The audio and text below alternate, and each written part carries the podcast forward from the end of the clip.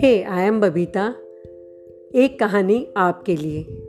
उस समय की बात है जब भारत गुलामी की जंजीरों में जकड़ा था।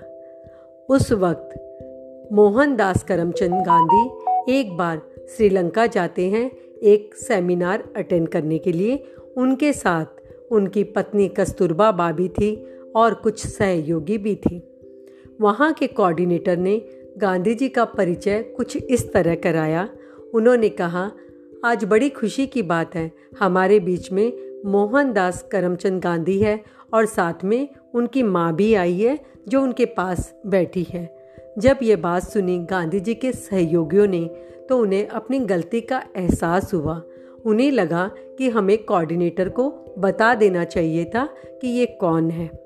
अभी गांधी जी को स्टेज पर आमंत्रित किया गया। गांधी जी मुख्य वक्ता के रूप में वहाँ पहुँचे थे और उन्होंने कहना शुरू किया। सबसे पहले धन्यवाद दिया उन कोऑर्डिनेटर्स का, जिन्होंने गांधी जी का परिचय जनता से करवाया था। कहा, मैं मोहनदास करमचंद गांधी, भारत का एक सिपाही हूँ और मेरे साथ मेरी पत्नी कस्तूरबा बा आई हुई है, जिसे मैं बा कहता हूँ। ये है तो मेरी पत्नी, लेकिन कुछ सालों से मेरी माँ की तरह मेरी परवरिश कर रही है, मेरी देखभाल कर रही है।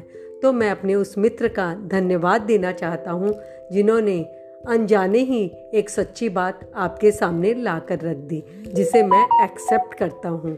धन्यवाद।